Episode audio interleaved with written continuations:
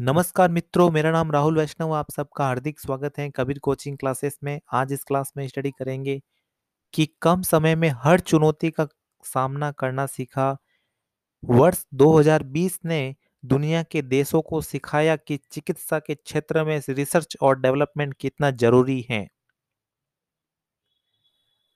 तो आइए जानते हैं कि मानव इतिहास में ऐसा पहली बार हुआ है कि पूरा विश्व एक साथ संक्रामक बीमारी की चपेट में आ गया और ज़्यादातर देशों को एक दूसरे से अपना फ़िज़िकल संपर्क तक तोड़ना पड़ा। लोगों को घरों में बंद रहना पड़ा, पूरा विश्व करीब करीब लॉकडाउन में रहा। अमीर हो या गरीब, देश कोई भी इस तरह की संक्रामक बीमारी से लड़ने के लिए पूरी तरह से तैयार नहीं था।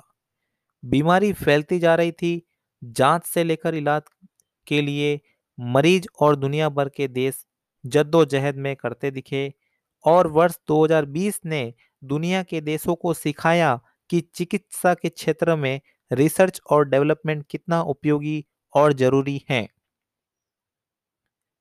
कोरोना के बाद इस क्षेत्र में निवेश बढ़ाया गया और बहुत जल्द इसके सकारात्मक परिणाम भी देखने को मिले। महज एक वर्ष से भी कम समय में इतने सारे वैक्सीन प्लेयर एक साथ आ चुके हैं। इस महामारी ने बताया कि निजी और सरकारी क्षेत्र यदि साथ मिलकर काम करे तो न सिर्फ़ रिसर्च एवं डेवलपमेंट के लिहाज से बल्कि इलाज की दृष्टि से भी बेहद महत्वपूर्ण होगा। यदि दुनिया के विकसित देश भी इस पर ध्यान देते तो जो स्थिति 2020 में हुई, वैसी नहीं होती। विकसित देशों से विकासशील या गरीब देश भी सीख पाते, लेकिन स्थिति ऐसी हुई कि कोई भी देश सिखाने की स्थिति में नहीं था। इंसान अपनी गलतियों से सीखता है, यह बात कोरोना काल में भी देखने को मिली है। पूरा विश्व इस संक्रामक बीमारी से निपटने में एक साथ जुटा और इसके शुरुआती नतीजे भी देखने को मिले हैं। इस महामारी से पहले जीनोम सीक्वेंसिंग जैसी वैज्ञानिक कार्यों पर वैज्ञानिकों का ध्यान भी नहीं होता था, लेकिन कोविड 19 ने यह भी बताया कि जब कोई नया वायरस आता है तो सिर्फ़ इस वायरस की पहचान करने वाली जाँच नहीं करनी है, बल्कि वायरस की जीनोम सीक्वेंसिंग भी ज़रूरी है, क्योंकि वायरस म्यूटेट करता है और कौन सा स्ट्रेन कितना घातक होगा, इसका अध्ययन बेहद ज़रूरी है। इसी पर आगे के इलाज से लेकर वैक्सीन डेवलपमेंट भी निर्भर करता है। इस बीमारी ने सिखाया कि कैसे कम से कम समय में जाँच किट से लेकर इलाज के लिए दावा हो या तकनीक सब कुछ विकसित किया जा सकता है।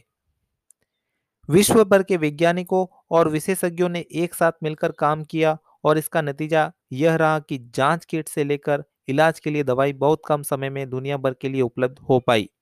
देखते ही देखते दुनिया भर में हज़ारों बेड के अस्पताल तैयार हो गए।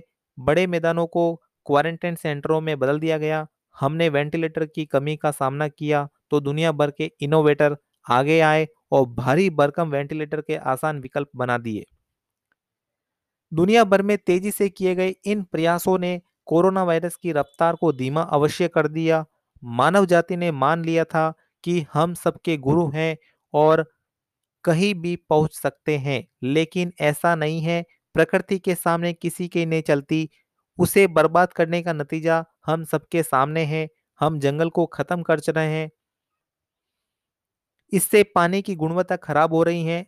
इन सब का नतीजा बहुत खतरनाक हुआ है। जानवरों के अंदर के वायरस इंसानों में आ रहे हैं। स्वास्थ्य के साथ साथ पर्यावरण भी हमारी सबसे बड़ी प्राथमिकता बनेगी, तभी ऐसी अदृश्य खतरों को रोका जा सकता है। अब आइए देखते हैं कि कोरोना ने हमें क्या सिखाया, कि कैसे आपदा में एक साथ मिलकर काम करने से किसी भी तरह की चुनौती से निपटा जा सकता है। दुनिया भर के वैज्ञानिकों और विशेषज्ञों ने एक साथ कई बार ऑनलाइन बैठकें की और हर देश ने एक दूसरे से अपने अनुभव साझा किए। और इसके परिणाम स्वरूप एक समय खतरनाक रूप ले रहे वायरस के बढ़ते दुष्प्रभाव को रोका गया। अब उम्मीद है कि वैक्सीन के प्रोडक्शन में भारत का लोहा दुनिया मानेगी, क्योंकि विश्व की बड़ी आबादी को वैक्सीन की ज़रूरत भारत ही पूरी करेगा। विश्व के लोगों को सस्ती वैक्सीन तभी मिलेगी जब भारत में बड़े पैमाने पर वैक्सीन का उत्पादन होगा। तो ये था कम समय में हर चुनौती का सामना करना सीखा है।